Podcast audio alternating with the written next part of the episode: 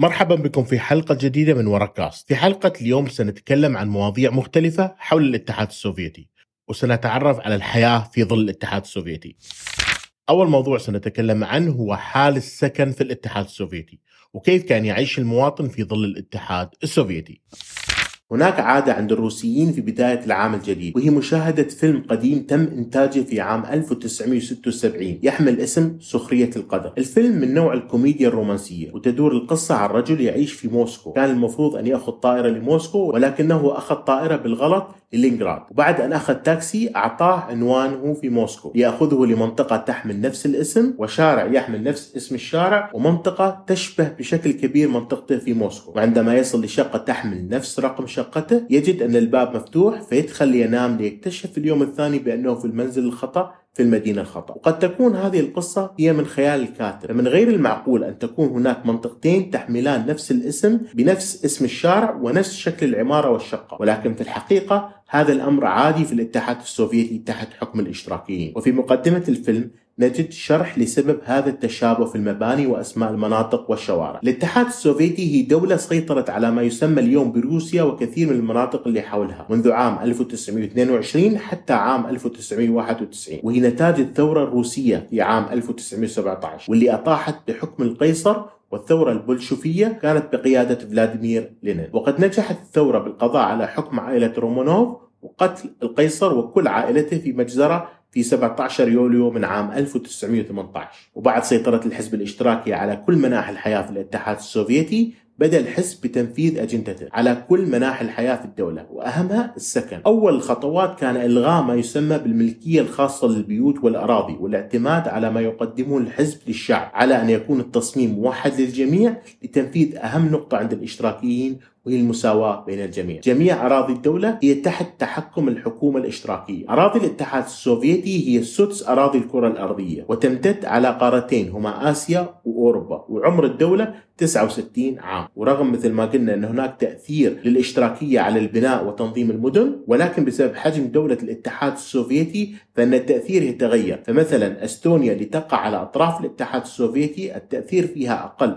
والمدن بتصميمها قريبة من تصميم المدن الأوروبية. ولكن في المدن المتعمقة والقريبة من موسكو فالتأثير فيها أكبر وتنفذ أجندات الحزب بشكل أكبر. في العشرينات والثلاثينات من بداية الدولة الإشتراكية ركز الحزب على سحب ملكية الأراضي الخاصة والبدء بمشروع التحكم في الأراضي من قبل الحاكم. ومن هنا بدأت الثورة البنائية للحزب. وقد قامت الجامعات بالتركيز على تدريس آراء الحزب في البناء على أن يكون البناء بسيط وغير مكلف ويحوي عدد ضخم من البشر. الفكرة الأساسية هي أن المواطن السوفيتي سيقضي أغلب وقته خارج البيت وأن البيت هو فقط للنوم والراحة ولهذا فإن مساحات الشقق صغيرة للغاية ولا يوجد أي تكلف في التصميم ويشبه شكل الشقق التي أعطيت للشعب في تلك الفترة بغرف سكن الطلاب اليوم شقق صغيرة للغاية بها غرف صغيرة لا تحوي إلا على قليل من الأثاث ويسعى الحزب بأن يخرج المواطن من بيته ليعمل ويأكل خارج البيت ويختلط بالآخرين. وهذا النوع من البناء لم يحظى بشعبية ولهذا انتهت هذه الفترة بسرعة لتبدأ مرحلة جديدة واللي يطلق عليها الستالينكا واللي جاءت من اسم ستالين قائد الحزب. وهذه المرحلة تمتد من الثلاثينات حتى الخمسينات من القرن الماضي. وفي هذه المرحلة تم تقسيم المباني لنوعين النوع الأول صغير وهو للفئة العاملة من الشعب والمباني الثانية هي أكبر وفيها زينة مقبولة وهي للفئة الحاكمة في الحزب. وهذه المرحلة استفادت أكثر من مرحلة إعادة البناء بعد الحرب العالمية الثانية. ولهذا فلليوم نجد بقايا لمرحلة ستالينكا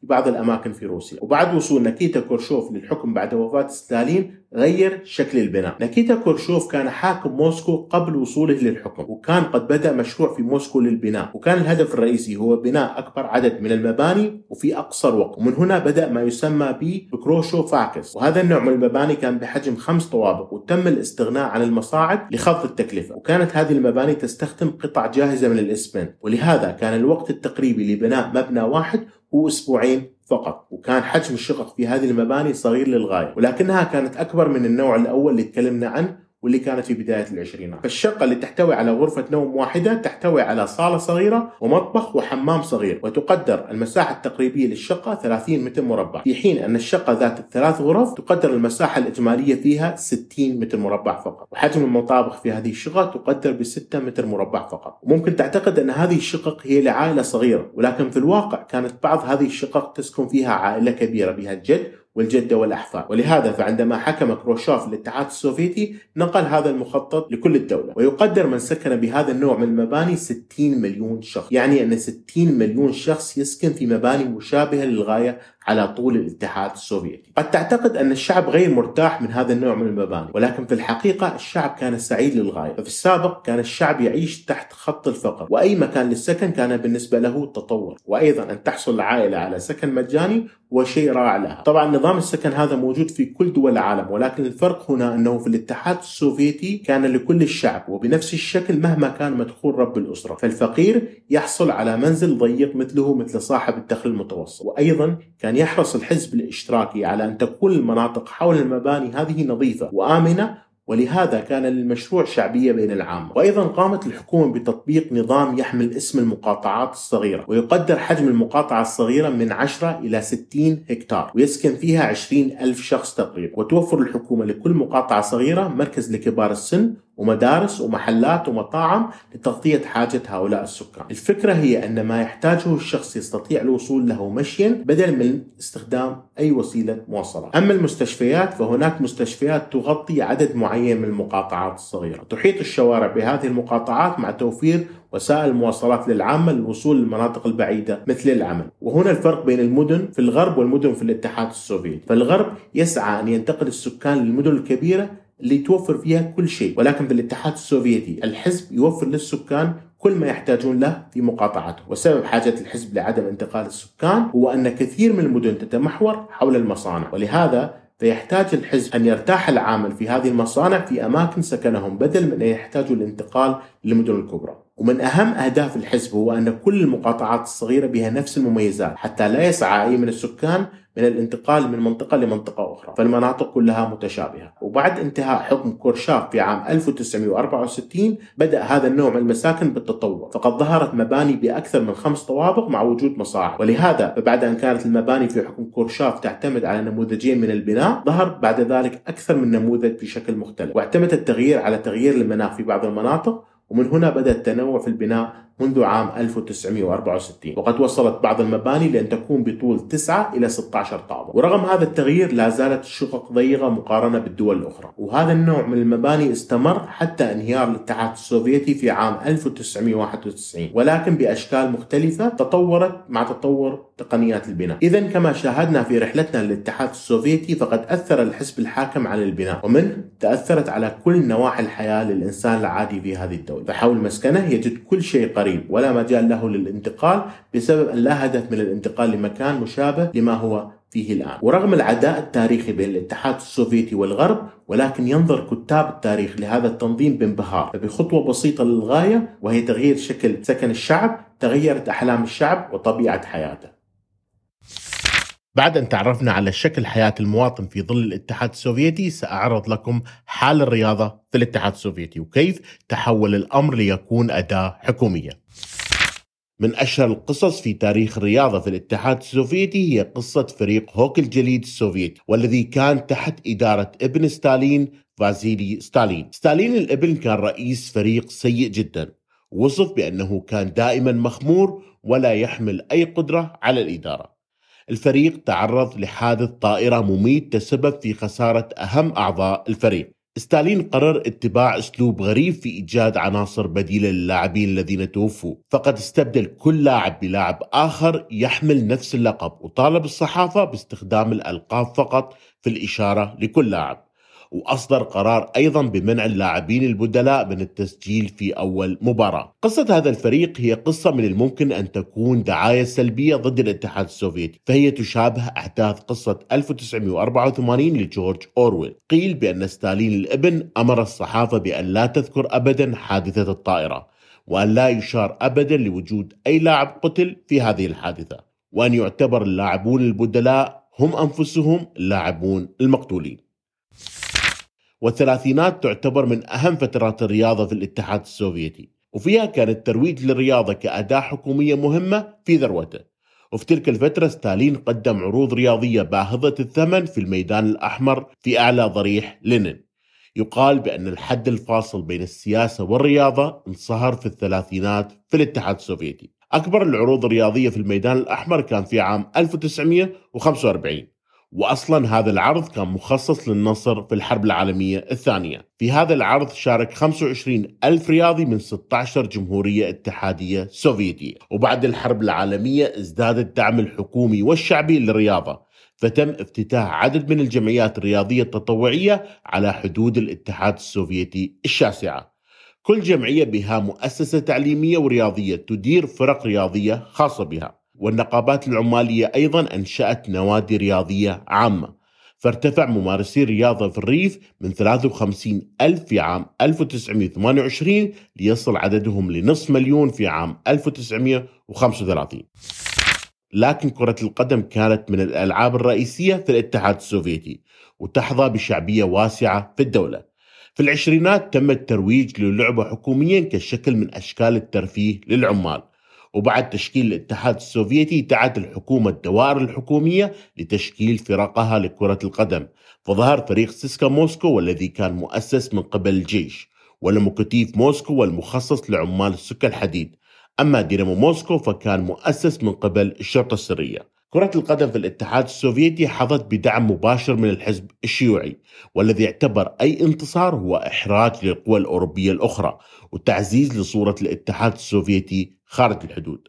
لكن رغم دعم الحكومة لكرة القدم أيضا تحولت هذه اللعبة لأداة للتمرد الشعبي. ففي عام 1934 تم تأسيس نادي سبارتاك موسكو وبسرعة حظى النادي بشعبية واسعة. النادي سمي باسم العبد المتمرد سبارتاكوس والذي تحول إلى مصارع في روما القديمة. سبارتاك موسكو كان يلقب بفريق الشعب وهو من تأسيس لاعب كرة القدم نيكولاي ستاروستين مع إخوته الثلاثة. اسم ستاروستين أصبح من أهم الأسماء في كرة القدم السوفيتية فتم إلقاء القبض على الأخوة ستاروستين ونفيهم لسيبيريا في عام 1941 نيكولاي كان محظوظ فحراس السجن كانوا من أنصار سبارتاك المتعصبين وبالتالي لم يتعرض لأي أذى في سجنه لكن أخوته تعرضوا للتعذيب والأذى. المنتمين لنادي سبارتاك يفتخرون بأن عدد الرياضيين المنضمين للنادي وصل عددهم ل 120 ألف منتسب بعد عامين من الإعلان عن النادي. وفي الخمسينات وصل العدد ليكون 450 ألف رياضي. الأندية الرسمية السوفيتية والتي تدار من قبل وزارة أو دائرة حكومية كانت الأغنى والأكثر حصولا على الدعم. منها دينامو التابع للداخلية والسيسكا والتابع للجيش وهما لا يزالان موجودان حتى اليوم في ظل روسيا الاتحادية. هذه الأندية تم دعمها ببناء ملاعب رياضية خاصة ومسابح خاصة بهم. منها الملعب الذي بني لدينامو في عام 1928 والذي يسع ل 25 ألف متفرج. أما القوات الجوية فقد حظت بفريق خاص بها أيضا وكانت تحت إدارة ابن ستالين فازيلي ستالين نفسه كان محب لكرة القدم والذي دعا لتنظيم مباراة في الميدان الأحمر وفيها تم إنشاء ملعب مؤقت. يقال بأن كرة القدم في عهد ستالين كانت مثار كثير من القصص والروايات والتي قد يبدو بعضها مبالغ بها مثل ما حدث في عام 1952 عندما كان الاتحاد السوفيتي يلاعب منتخب يوغوسلافيا وفيها انتهى الشوط الأول بخسارة الاتحاد السوفيتي ليتصل ستالين نفسه على غرفة ملابس المنتخب ويهدد اللاعبين بعدم الخسارة أمام النازيين فيتمكن اللاعبون بأعجوبة من التعادل. الأولمبياد تعتبر من أهم الأحداث الرياضية وأكثرها توتر منذ تأسيس الاتحاد السوفيتي. أول دورة ألعاب قامت بعد الثورة كانت في عام 1920 وكانت اللجنة الأولمبية قد أعلنت عدم اعترافها بروسيا السوفيتية ومنها قاطع الاتحاد السوفيتي هذه الدورة. وبعدها بأربعة أعوام رفض الاتحاد السوفيتي المشاركة رغم الاعتراف بحجة أنه حدث برجوازي. السوفييت استمروا في عداء هذه الألعاب حتى عام 1952 في الألعاب الصيفية الخامسة عشر في هلسنكي حيث شارك السوفييت في الألعاب واحتلوا المركز الثاني من إجمالي عدد الميداليات. قبل المشاركة السوفيتية كان السوفييت قد انعزلوا عن العالم الرياضي بتنظيم دورة ألعاب خاصة بهم حملت اسم سبارتاكياد وهو اسم مقتبس من اسم القائد الأسطوري سبارتاكوس. وفي هذه الألعاب تم دعوة رياضيين من البلدان التي بها منظمات إشتراكية وعمالية. فقد شارك في بطولة عام 1928 7000 رياضي من 17 دولة منها ألمانيا وأمريكا. ويمثل عام 1980 وقت مهم في تاريخ الرياضة في الاتحاد السوفيتي. وفيه تم تنظيم أولمبيات عام 1980 في موسكو ولكنها صدمت بمقاطعة 65 دولة بسبب الغزو السوفيتي لأفغانستان. لكن قبل هذه الدورة في فبراير من عام 1980 جرت الألعاب الأولمبية الشتوية في نيويورك وفيها جرت أشهر مباراة هوكي في التاريخ والتي عرفت باسم Miracle on Ice أو المعجزة في الجليد. المباراة الأسطورية هذه لم تكن مباراة نهائية. المنتخب الأمريكي كان مكون من لاعبين هواة ولم تكن لهم خبرة حقيقية في حين أن المنتخب السوفيتي كان قد حصل على ست ميداليات ذهبية في آخر سبعة ألعاب أولمبية. وكانوا أبطال العالم في سنوات 1978 و 1979 وانتهت هذه المباراة الإعجازية بفوز الأمريكان بنتيجة 4-3 في آخر دقائق. الأمريكان حصلوا على الميدالية الذهبية بعد الفوز على فنلندا في حين أن السوفييت حصلوا على الفضية. السوفييت رفضوا أخذ الميداليات أو حتى نقش أسمائهم عليها واعتبروا الأمر هذا إذلال لهم. هذه المباراة اعتبرت نقطة تحول في تاريخ الرياضة في الاتحاد السوفيتي. الأمريكان لا يزالون حتى اليوم يتغنون بهذا الفوز ويعتبرونه انتصار سياسي قبل أن يكون انتصار رياضي في حين أن السوفييت يعتبرون الفوز مجرد صدفة. المباراة هذه كانت سبب صعود لاعبين أمريكان واحترافهم بل وزيادة شعبية الهوكي في أمريكا. السوفييت لم يكتفوا بتنظيم بطولات خاصة بهم بحجة عدم الخضوع للغرب. لكنهم أيضا استبدلوا أغلب المصطلحات الرياضية بمصطلحات خاصة بهم، بل أنهم ابتكروا ألعاب رياضية جديدة، ففي الثلاثينات من القرن الماضي تم استبدال الألعاب القتالية والجوجوتسو بلعبة حملت اسم سامبو والتي تعني الدفاع عن النفس بدون سلاح. هذه اللعبة حظت بالاعتراف العالمي في الستينات ودخلت الألعاب الدولية بل أنهم ابتكروا لعبة جديدة معتمدة على الكرة الطائرة حملت اسم كرة الريادة أو بايونير بول وهي لعبة شعبية بين الشباب. رغم أهمية الرياضة وانتشارها على نطاق واسع لكن الرياضيين أيضا سقطوا في موجة التطهير في أواخر الثلاثينات. كثير من الرياضيين الذين شاركوا في بطولات خارجية اتهموا في بعض الأحيان بالتجسس وقيل بأن بعض هذه الاتهامات كانت فقط حسد من نجاحات هؤلاء الرياضيين. مثلا تم تصنيف نادي التزلج في الجامعة الثقافية بأنه منظمة إرهابية وأعدم قائد الفريق وقبض على أغلب الأعضاء وتم القبض على صاحب الرقم القياسي في الوثب العالي نيكولا كوفتين. وهو في منتصف التدريب وسجن لعشرة أعوام فقط لأن والديه كانوا قبل الثورة يعملون في السكة الحديدية الصينية الشرقية. رغم كل هذا كانت الرياضة في ظل الاتحاد السوفيتي أداة هامة بيد الحزب لدعم صورة الحزب وتفوقه أمام شعوب العالم في البطولات الدولية. منتخب كرة القدم السوفيتي حصل على بطولة أوروبا في عام 1960 والميدالية الذهبية في أعوام 1956 و 1988 وفشل في الحصول على كأس العالم وحصل على المركز الرابع كأفضل إنجاز لهم في عام 1966 أيضا من القصص الغريبة في اقتصاد الاتحاد السوفيتي قصة دخول بيبسي لهذا السوق وكيف تحولت بيبسي لأن تكون سابع أقوى جيش في العالم. دخول سوق الاتحاد السوفيتي ضمن حكم الاشتراكية يعتبر مستحيل فالعملة السوفيتية بلا قيمة خارج حدودها لأن الدولة تتحكم بشكل كامل في قيمة العملة مقارنة بالعملات السابقة ولهذا فلا تعترف أغلب الدول بأي قيمة لهذه العملة. ومرت العملة السوفيتية الروبل بست تغييرات مختلفة في تاريخ الاتحاد السوفيتي وتم ربط هذه العملة بأكثر من عملات وأيضا منع الشعب أو الشركات من تحويل العملة للذهب.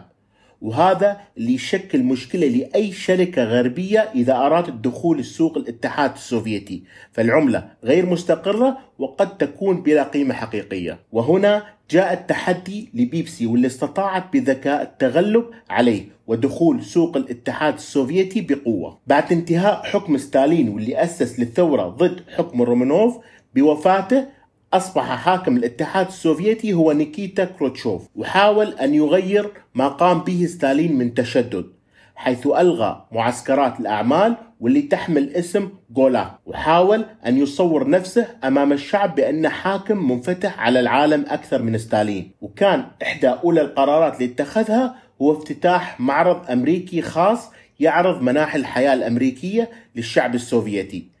وفي عام 1959 افتتح المعرض اللي أشرفت عليه الحكومة الأمريكية واللي وجدت فرصة للتقرب من الشعب السوفيتي.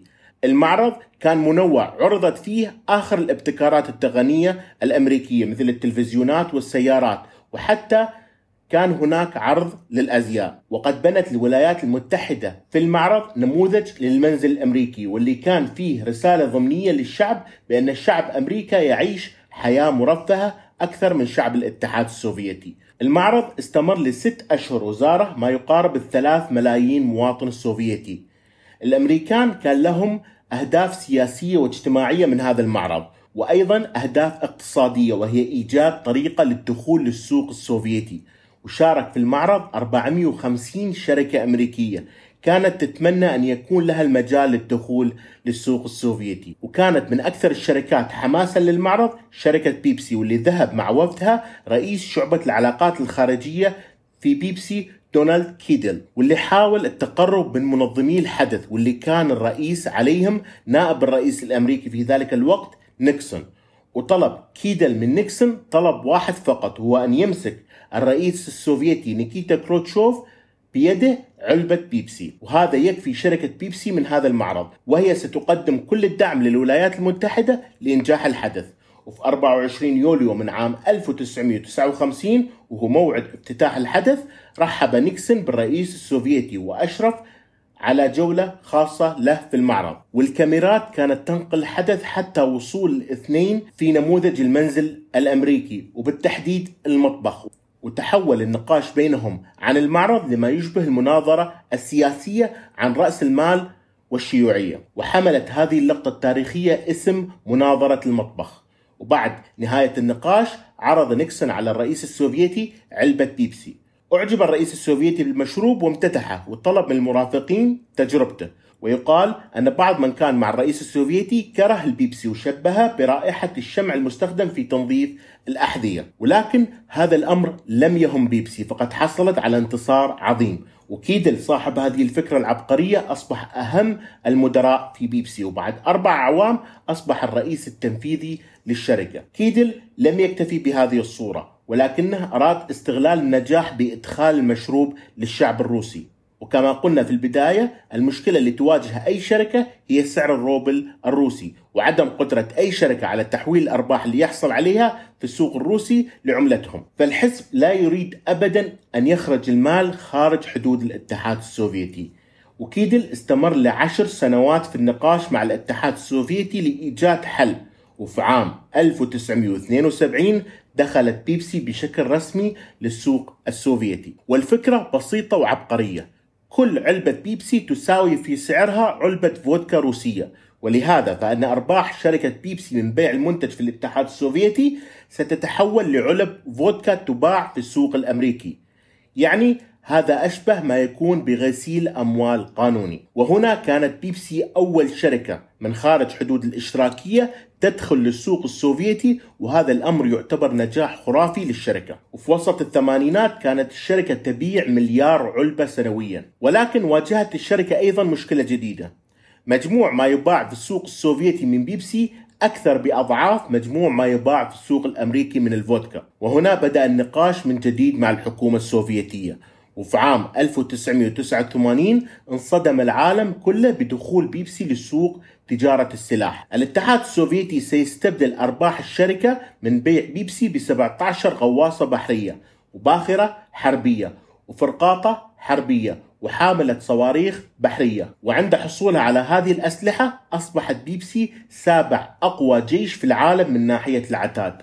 طبعا بيبسي قامت ببيع هذه الأسلحة. طبعا هذا الأمر كان صدمة للجميع والحكومة الأمريكية غضبت من هذا التحرك واللي رد عليه كيندل بقوله نحن نحصل على أسرار الأسلحة السوفيتية أسرع منكم. وبعد عام أدخل كيندل بيبسي لمجال آخر واشترى من الاتحاد السوفيتي عشر ناقلات للبترول بسعر مليار دولار أمريكي. طبعا بادل كيندل الاتحاد السوفيتي هذه الناقلات بعلب البيبسي. وكانت هذه الصفقة هي الأكثر جدلا ولقبت بصفقة القرن. ولكن هذه الصفقة لم تحصل بسبب انهيار الاتحاد السوفيتي ومع انهيار الاتحاد السوفيتي انهارت بيبسي أيضا في هذا المكان في العالم. واضطرت بيبسي أنها تفاوض 15 حكومة مختلفة وتقريبا كلهم كانوا عدائيين تجاه بيبسي حليفة السوفييت وخلال فترة النقاشات وإيجاد الحلول دخلت كوكاكولا بقوة. كوكاكولا قامت بدفع 4 مليار دولار في السوق الروسي والدول المستقلة الجديدة وفتحوا مصانع جديدة فيها وقربت نفسها أكثر من الفئة الحاكمة الروسية ودعمت برنامج الفضاء الخاص بهم على وعد إرسال مجسم ضخم لكوكاكولا في الفضاء وهذا اللي حصل. وفي عام 1996 أطاحت كوكاكولا ببيبسي في السوق الروسي وأصبحت أكثر المشروبات الغازية مبيعا فيها. ورغم هذا لا تزال بيبسي تبيع في السوق الروسي بنجاح وتعتبر أكبر الأسواق خارج السوق الأمريكي. ولكن المنافسة اختلفت في القرن الجديد حيث دخلت شركات أخرى مثل دكتور بيبر وريد بول وشركات روسية جديدة. ووصلت نسبة حصة بيبسي في السوق الروسي ل 30% في حين أن كوكاكولا تملك 17% من السوق الروسي وثالثا ريد بول ب 14% هذا حسب إحصائيات عام 2011 ولا توجد إحصائيات دقيقة في 2020 لتحديد من المتصدر حاليا. وهناك تضارب وهناك من يقول أن كوكاكولا عادت للصدارة وهناك يقول أن بيبسي لا زالت متصدرة. وبهذا انتهيت من هذه الحلقة والتي عرضت فيها قصص داخل الاتحاد السوفيتي. ادعم خدمة ورق كاست من خلال الاشتراك والنشر. ونلتقي في الحلقة المقبلة من ورق كاست.